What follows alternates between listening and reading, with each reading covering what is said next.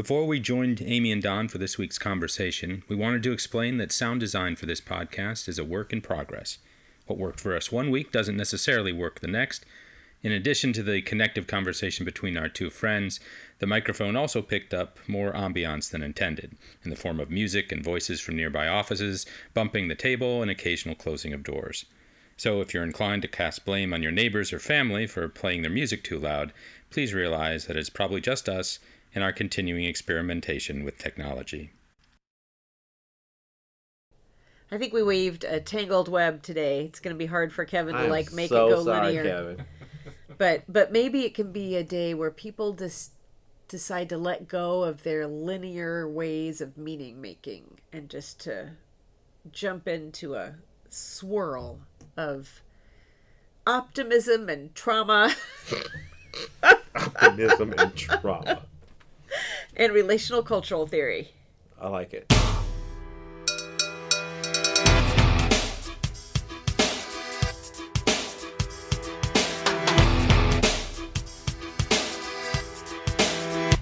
This is where the party ends. I can't stand here listening to you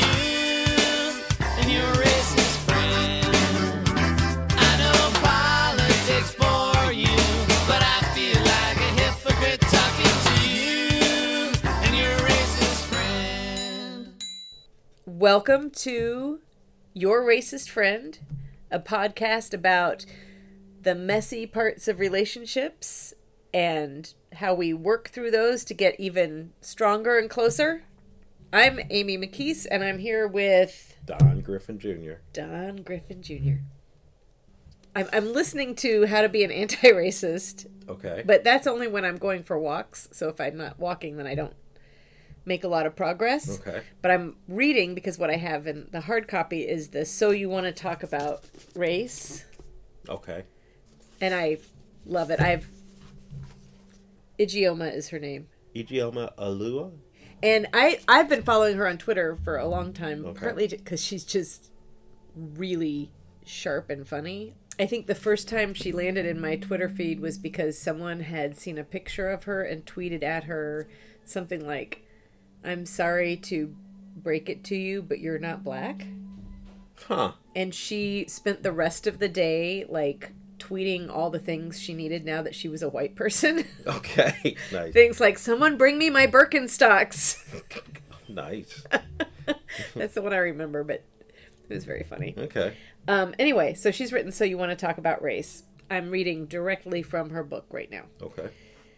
The most common definitions of racism are as follows Number one, racism is any prejudice against someone because of their race. Or, number two, racism is any prejudice against someone because of their race when those views are reinforced by systems of power. And later she explains why you should use the second definition, the one that includes power. Yes. She says when we use only the first definition of racism, we inaccurately reduce issues of race in America to a battle for the hearts and minds of individual racists. Hmm. Instead of seeing racists, racist behaviors, and racial oppression as part of a larger system. This book will not tell you how to get unabashed racists to love people of color. I'm not a magician. Um, furthermore, many of those people have very little real power on their own and tend to stay on the fringes of society. We, as a society, like our racism subtler than that. People are really focused on the Schooner Creek Farm people specifically. For now, right now. For We're now. focused on that.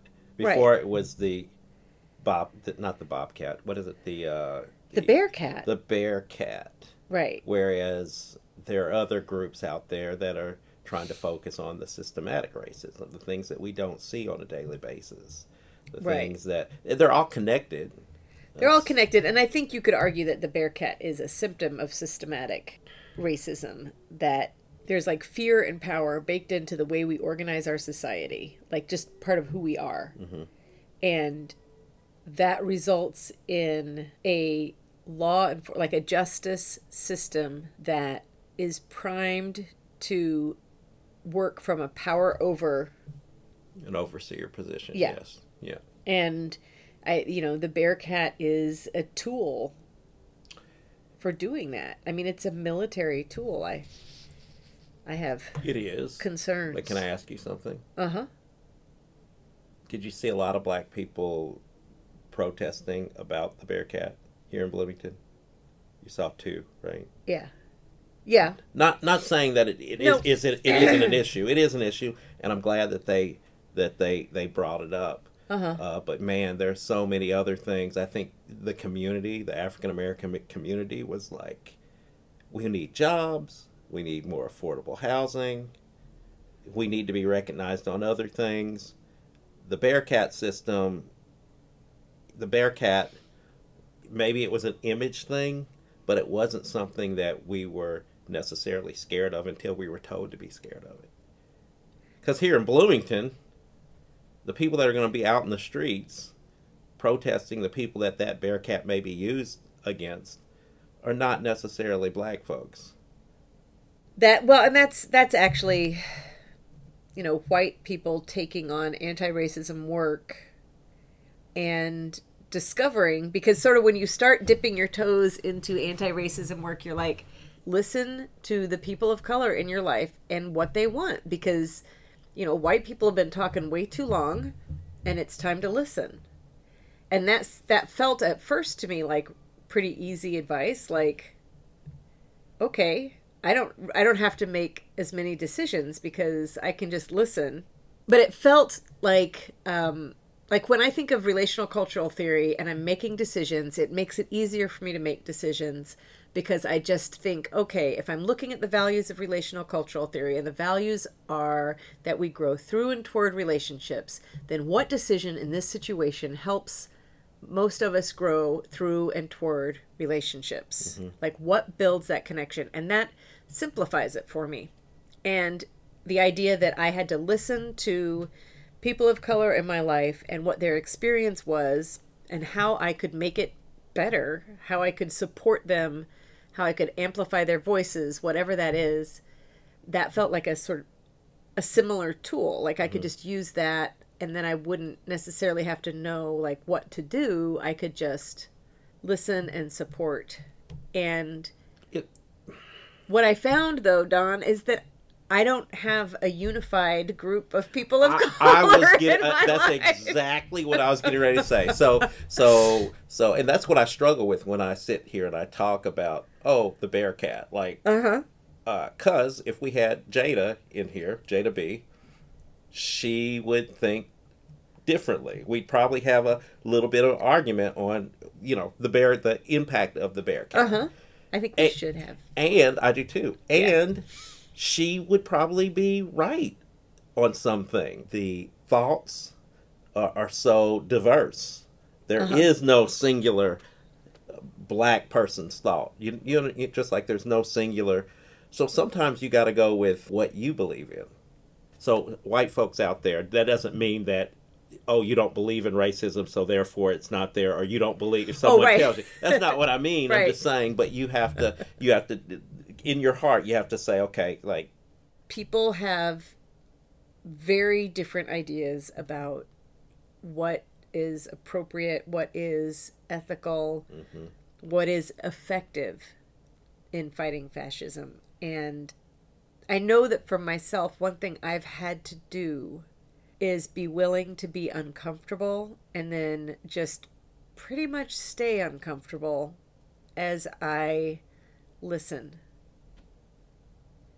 there are things that that some activists do that are a lot more aggressive than my comfort level would would allow me to do.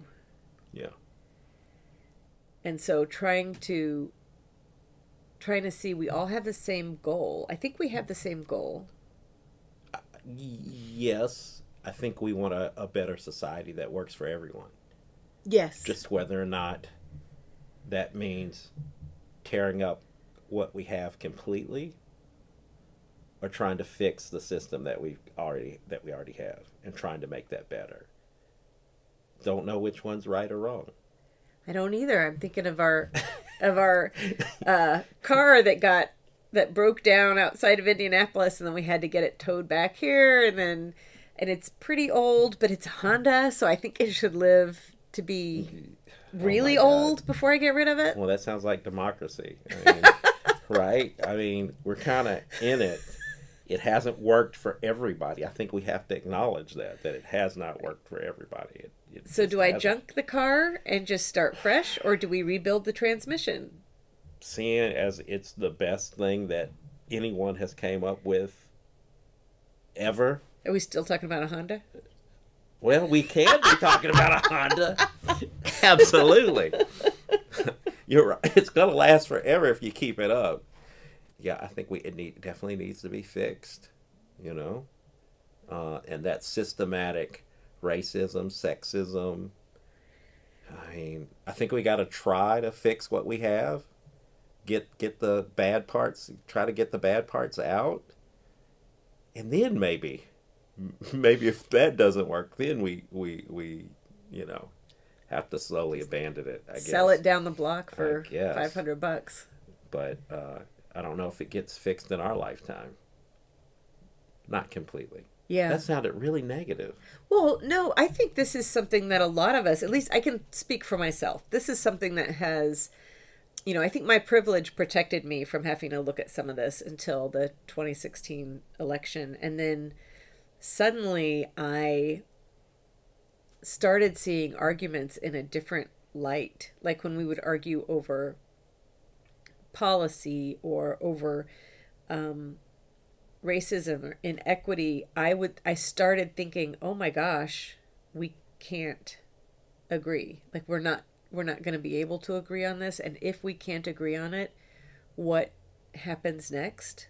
And I suddenly started thinking I brought children into a world that is about to erupt in some kind of civil war. I don't know that that's true now, but like that thought had never occurred to me before then. And now it it rises to the surface more often.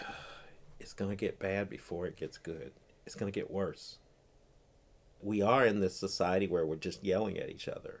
And at first it started on the left and the right. And now even folks that are on the left are yet are are not listening to each other. Although I got to sit in a meeting of people who have been frustrated with each other and with their approaches. And I heard people able to see that were able to see the common values that they all had. And I saw people like sit with being uncomfortable and reach through that anyway. Mm-hmm. And I saw people be brave enough to be really vulnerable and share their fears. Like even in the face of one person who was totally not having it. But i saw people working to connect mm-hmm. even though they knew they weren't going to agree on everything. To me that felt like something i haven't seen as often mm-hmm. recently. And it i was so happy. Like it brought me so much hope. That's cool. Uh, people have heard about the Black Strategic Alliance, and that's that's a group of African Americans with differing views um, that try to come together and say, okay, this is this is a, a problem like expulsion of children, in, Uh-huh. a high degree of expulsion of of, Yep. of brown and black children uh, at MCCSC. I mean, the, the numbers are freaking ridiculous. Oh. Children of color, at an early age, they're looked at as almost adults. They're treated like Yes. adults compared to. I mean, you see it all the time Yes, where absolutely. where uh, a 17 year old white child will do something horrific, and they're like, "Well, you know, he's just a kid. He's just a boy." Yeah. like you Uh-huh. know." And a 17 year old ki- uh, you know black kid is is accused of something, and all of a sudden it's like, let's bring back the death penalty, or let I mean, yeah or like 14 year old or 12 year old Exactly. yeah It's it's and it's not just men. It's our our young women are treated like they are women. So, but getting back to the Black Strategic Alliance, Uh-huh. it, it's a group that uh, that brings leaders from all different parts of Monroe County Uh-huh. uh, it, to sit down and we do it every three months, every two or three months. We usually meet at Griffin Realty and we sit there and we say, okay, what's going on in your world? Because we're starting to realize that people are, we we are in s- silos. Yeah. So you're dealing with your stuff in your group. I'm dealing with my stuff in my group, and some of the stuff that we're dealing with is the same doggone stuff. Yeah. Yeah, And that's a big problem. and and, and and and I think that's that's the whole thing. Like we want things to be better, but we may not agree on how to approach the problem or the end solution. We just want it to be better, and so so we try to get together and say, okay, what are we going to work on, or what's going on? Uh-huh. And so Um, right now you're working on Every- justice for everything, e- lots of things. We usually do a um, uh, Black State of the Union, African American State Uh-huh. of the Union. Uh, this will be the third year that we've that we've done, it. and right now they do a lot of data gathering, you know, and I would love it where instead of data gathering, we come together. And, and we start listening to community members. So I think that's what we got. Right now, we've got a lot of different leaders and we're talking to people whereas we need to sit down and actually listen to what people Yes. need. You know is the bearcat really high on your priority list? I'm not i'm not trying to beat the bearcat thing down not trying to do that. I, I was Uh-huh. just using that as an example but things like that. Are the are the nazis at the uh at the farmers market? Does that affect you? You know um it's funny how many people of color don't have a problem with it. They have a problem with it, but they the the thing I always hear is we've got the same demographics at Walmart. Like or we have the same demo I mean it's the same Yeah. issue. Yes, we get rid of them, but who else is out there? Well, and I think there is an element of I'm positive there are other people at the market that hold those oh, same views. Oh, hell views. yes. Yeah. I think the market is just such a perfect uh, little example of Bloomington. It's like, look at what we have. We have a farmer's market that sort of encapsulates all that is good about our tiny liberal bubble. You know, like there's organic food Mm-hmm. and there's children and Yeah. but like making that actually represent Bloomington and actually represent like the values that we want it to represent seem that listening would be a really good place because we talk a lot about oh let's try this let's try that but actually listening mm-hmm. On the outside it does it looks just like you said, it looks wholesome and organic and kind of multicultural. Not as multicultural as it could be. But it really is broken. I think if we look at it that way, that the neo Nazis mm-hmm. represent something more. I think when we go and we talk, and, and the people that are fighting for, uh, against that, I think the passion is real, but I think it, it it's it's more than just. That's just got to be the start. Like, yeah, let's get these Nazis out of here, but let's. We got we got to change Bloomington as a whole. I think. yes i would love to see that it, to do that listening we need to find ways to to set set it up to be able to listen like to to get people to believe that sharing what they need and want is actually a useful thing to do that it's not a waste of their time to me, the Bearcat and the neo Nazis are kind of the same thing. They're the they're they're it's just another day, but it's just that it's it kind of represents the same thing. Maybe be maybe the reason you don't hear enough African Americans or people of color, I'd, I'd like to um, uh, voice their opinion about this, and this is kind of sad, but maybe they're just used to it. It's it's because Oh. it's the it's the Yeah. water that we the whole thing. I think I've said that before. The thing that I've told my son how he is a freshwater fish in a saltwater tank, yeah and after a while you just become used to that. And so maybe there's so much there's so much to go against that this is just one little drop in the in the in the pool. You know what I'm saying? yeah you, I think you get used to being marginalized. And uh, if you've been doing it for 30, 40, 50 years, you, you know, Yeah. What's going to the farmers? Uh, uh, what's going to you? You haven't been to the farmers market any any of those other times. What makes you think? Uh, you're, it's not Yeah. a big celebration when they leave. You know, like yeah, great. Yeah. and the other thing is if you're talking about like a saltwater tank that that the freshwater fish have to survive in and Ijeoma was writing about the that that her work is not aimed at the super obvious racist people like she said something like if you if you just if you want to avoid those just turn around whenever you see a obama is a muslim sign. And then you'll and then you'll be safe. But the image that's forming in my mind is of like the white supremacists like these sharp things like that mm-hmm. are really easy to see and to be outraged by mm-hmm. are more symbols of this giant saltwater tank that mm-hmm. that we're in.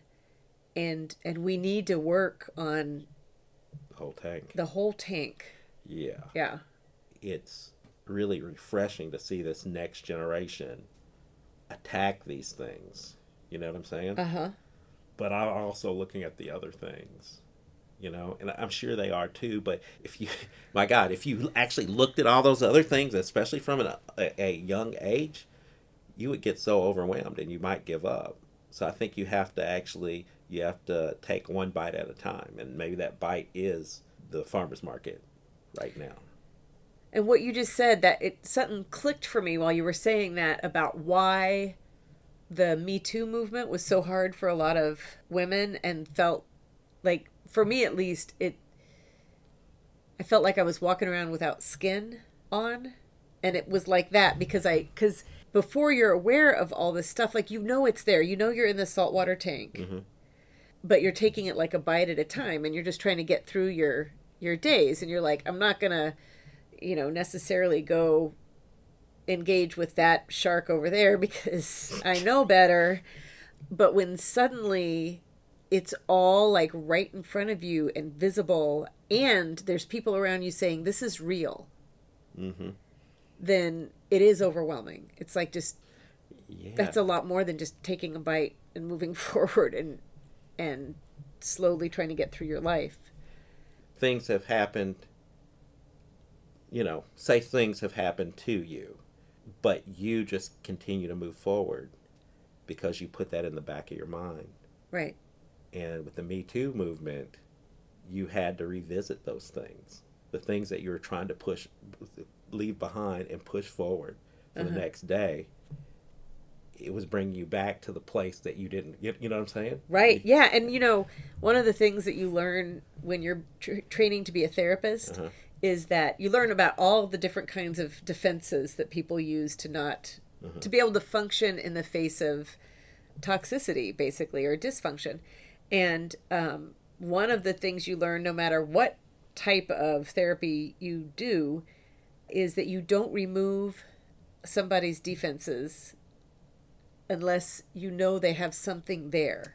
Ah. Like you don't you don't walk in and say he's ne- I, I'm thinking of like the when Harry met Sally when the they keep saying he's never gonna leave he's never gonna leave his wife and she says I know you're right you're right. But you don't walk into a therapy thing and say all the things like he's never gonna leave his wife your job's a dead end your family's horrible. Yes. Like you don't say that.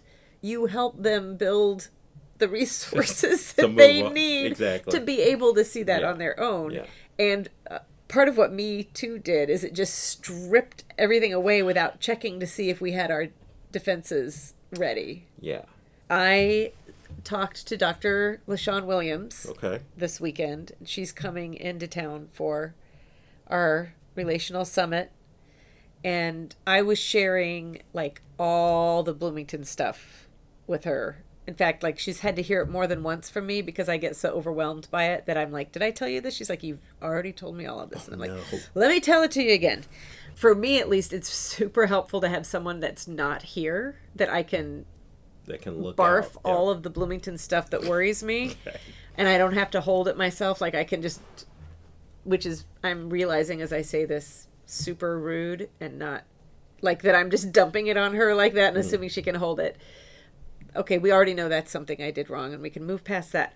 what do you mean well, I mean, like just dumping it on someone who is also a person of color and then is having to like carry my own white angst Well, about I- what's happening in Not Bloomington. really, because she, she's coming. she's coming here to Bloomington to help us. Yes, So she, she needs is. to know the background. Right, and she's not part of Bloomington Yeah. at this moment. We so want her to move here, but really, oh yeah, wouldn't that be cool?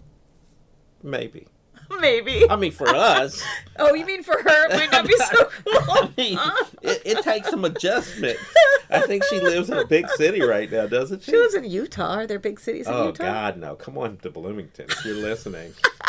I shouldn't say that. I've got I've got friends from Utah. You've got friends from I everywhere. actually do.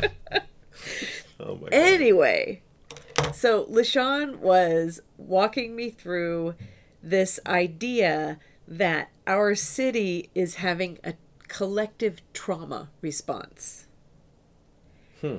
And this started when we we talked to her and we were talking about the anniversary of the shooting that happened 20 years ago, right?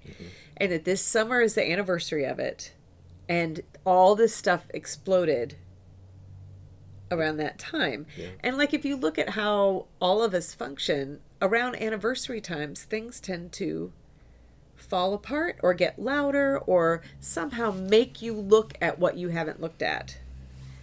So we were talking about the different ways that you respond to trauma and how there's some similarities here. And one of them is when you're in a state of chronic trauma, like chronic violence or condemned isolation, is what uh, Jean Baker Miller called it. You tend to be so desperate to keep everything okay that you walk on eggshells around the abuser, right? You don't want to upset them, you don't want to rock the boat. And she was comparing how some of us have responded. There's a part of the Bloomington psyche that wanted to be like, ah, don't, don't tell us. Yeah, don't. Please don't let us know about this. We No. don't really want to do. We we we're going to the farmers market. This is what we love to do. You're gonna like break our eggs. Yeah. And so when she said that, I was like, oh my god, you're totally right. Like that's that's we're having a trauma response here. Some people are dealing with the trauma differently. Absolutely, Some because people that's are how taking, you do it. Yeah, some people are, Yeah, are taking on. They're going to beat the. Yeah, I got you. right. But the underlying idea is we are all trying to survive. We're doing our best to keep functioning. Oh my God, Tell me. it's not just Bloomington; it's our entire country. Oh yeah. And some of uh, us, some some folks are in love with the captor. I mean, they they are. You know what I'm saying? They don't. They they are. We're already in it. This is this is it. This is Yeah. who we are. He, he's not abusing. He's not abusing us. right. Right. No, this guy, this person, has our best interests at heart. Yeah, I mean, I, I, I know there's some Republicans that are probably listening. It's not about Republicans. It's not about this is, this is beyond left or right. This is just freaking, to me, is evil. Yeah, it's definitely We are being being traumatized. systematically traumatized on a day. I mean, everything's upside down right now, Yeah. and I'm affected by it, and I try to ignore it. Always, there's something new every fucking day. Yeah. I think this happened at the right time. Maybe if it had happened four years ago like this, maybe we wouldn't get the kind of response that we're getting. Maybe it would just we just think everything is okay and we go Uh-huh. about our business. I think there's some chance we would have been like, that is such an anomaly and doesn't have any power that I am unconcerned about am it. Like it's just two crazy people. Yep, two crazy people just and we'd laugh at them. It might be and, but we'd still some people would still buy buy groceries. They'd still buy things from them. Look, maybe we needed Trump. I'm just gonna say his name. I can say it. It's not like he's dumb. He's not He's not, Voldemort. Voldemort. He's Yeah. not the one that. So uh, maybe we need some someone like this to understand how fragile our system really is Yeah. To change it and to make. I mean, I'm looking at the at, at what's happening in, in in Parliament right now, and they're going through the same doggone thing. There there were so we got off the subject on the farmers market, but it's the same. It's all it's all attached. I think. Well, and so knowing that that we are in a trauma reaction, what do we know about working with trauma that we can then apply to our situation here? You're the counselor. I'm just the lowly real estate agent. I can sell you a house, and that might make you feel good. Interest rates are awfully low.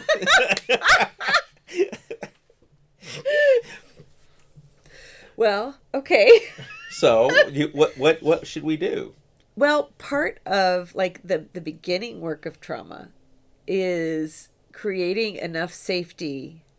You know, the way I would see it is enough connection, enough mutuality and uh, supported vulnerability where you can offer someone enough space and safety like in the connection with you or in the connection with the therapist that you can be vulnerable and you can say the actual problem but when when you don't have that what you have is more surface level stuff.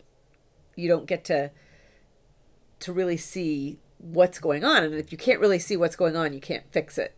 So first you have to have this connection and a safe place to be vulnerable. That's like the foundation so that you can name it. That hasn't really happened for the people who are mostly affected. You're not hearing a lot of their voices because they're not quite they're not in that quiet space. They're not in that safe place yet. Maybe that's the problem. Maybe that's why you're not hearing from the communities that are most affected or the people in the communities that are most affected. Right, because one of the things that just shuts down people when they're working on trauma is somebody coming in and saying, Never mind, little lady, I'll fix it for you. Where is he? I'm going to beat him up. Like, or whatever, Yep. like, toxic patriarchal response that, pro- like, I will solve the problem for you. And I think that's mm. part of this conversation we're having here in Bloomington is instead of getting underneath to where you're vulnerable and you're actually able to say, This is where I'm scared, mm-hmm. this is what I need to feel supported and safe. We're doing this other level stuff about listen to me, I have a solution. Mm-hmm. We're skipping the connection step. We're skipping that. And then we're just sort of going in circles and still mad at each other. And mm-hmm. So many people want to be Jane or Tarzan. yeah, because they're safe. They're safe. Exactly. I think that I think it's harder for people who are like a part of city government to do that because I think another part that's baked into who we are and how we do things in our country and our culture is competence is very important. It's very important to be competent. And so you would assume that a city leader will step in and be like, "I know. I know what I know what I'm doing. I know what the answer is. I know how to get through this. Trust me. I'm going to do the right thing." And that's a nicer way of doing the step aside, little lady, I'll fix it for you because it skips the step of listening and of connecting. And if you're already focused on that step, we talked about this last week, like if you're focused on the solution, you can't be listening. But conversely, Yeah. okay, this is such a big problem Uh huh. that one person can't do it, and it's not just the city. I think I think you're I think you're actually not hearing someone say, "Hey, look, hey, I got this." Because I don't think it can be. It's it's so big. I don't think it can be gotten. The problem is more than just some little Nazis at the at the farmers market, and, Yeah. and unfortunately now it's a national thing. Because not just those little Nazis. It's presidents of racist groups coming in, and it's overwhelming. But I think we're also talking about the systematic racism that's already baked in to our community and to every community, Uh-huh. and not just racism, but isms. That's big, and it's going to take a long time to try to fix it. And everything they do isn't right, but everything they do isn't wrong either. Right, and I, I and think they're just trying to trying to come up with solutions when they can. right, and that's I want to be clear that I was not that was not me like taking a stab at I know them. it wasn't. I'm saying it just I know it right. It, it's more that I, I don't know how to do this. But I think it would be appropriate to a trauma response if it happened that we were able to hear each other well enough, like reciprocal, that we could also trust each other even you know even if we have different opinions on how we do it which is you know what we started off talking about here today like different mm-hmm. ways of responding to fascism that we could feel enough of a connection with each other to to allow for movement. I think it's for allowing space to move so that when i'm just going to say the mayor because he's Yeah. everybody's favorite yeah. punching bag right now anyway that for him to be able to be vulnerable in one of these meetings which i maybe he does. Mm-hmm. Like in in meetings but like to go in and not have an agenda and i know that he doesn't want this. And i know that the protesters don't want it. And i know that the vendors don't want it. Like nobody wants this except for like a few of the people that are extremely racist like the the obvious racists the like ignorant racists in between you know they have opinions now because we're all fighting over it but Can can I say something else? So Yeah, you I think. I think maybe we're in a time period right now where we see that uh, that we have leaders that do whatever the hell they want, like they're some kind of king. yeah Okay. True government really doesn't work that way.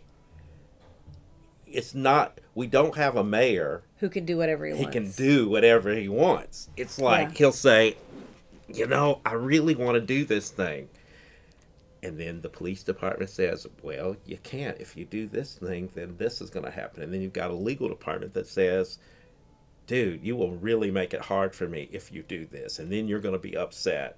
It's like, but I really, really, really want to do this thing. And I really, really like these people that hate me. And I hate being hated. I hate being hated by people that I actually respect. yeah So, can we make this happen? Can you please work on this? And they'll say, okay, we'll try something. We'll see.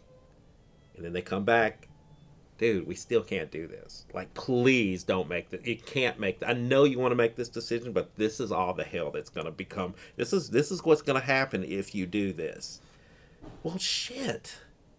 Okay, I'm the leader. I'm going to be hated. But if you're telling me that this can happen and this can happen and some people can get hurt if we don't do it, then so that's how real government should work. It's not one person that gets to say, well, we're in a society where a guy's just saying, you know what, I'm going to close the border because that's what I want to do. I'm going to. We, we got this guy just doing whatever the hell he feels necessary and that's why he's got so many people quitting it's a revolving door because he won't listen to the people that he that are supposed to be the experts i had not thought of it that way I I, th- I think that's it. We have to understand that it's not just one man. We can't just say the mayor. You know, if you want to say our our government or you we you know, he's not a politician. He just wants to get in and do the right thing.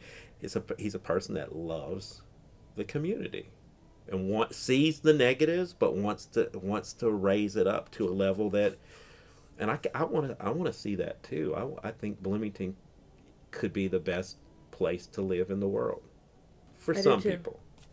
You're you came back. We all i came back I you know and i and i do think like i i have a lot of hope for bloomington and i think i i've gotten to listen to some conversations across difference that are really inspiring there's good things happening in this community and there are people listening to each other Yeah. and there are people like really trying to find how you move forward together like not lockstep you know because we're not nazis nope. but in a way that doesn't isolate parts of our community and say, okay, well, you're not in because you don't like to do it the way I'm doing it. Oh, we're getting that. We're getting. I think we're getting. A, I think we can push through that though. Don. we can think- because yeah. I think I love the fact we need all these voices. We Yeah. need the voices yelling. We need Antifa. Just gonna say that. We need Black Lives Matter. We need Absolutely. we need the damn NAACP to get off their ass and do something. Sorry, Aren't you on that? I'm the vice president of the NAACP. Get off your uh, ass. But, I, but you know, there there are groups. Once again, it's you know, I'm not royalty or anything. it's a whole organization. It's you a whole to just make organization. We need yourself. we need uh, the African American churches that used to be a strong part of civil rights initiatives to be more involved, and we need their ministers to be more involved. Yeah. And so then we can get their congregations involved with g- what's going on here.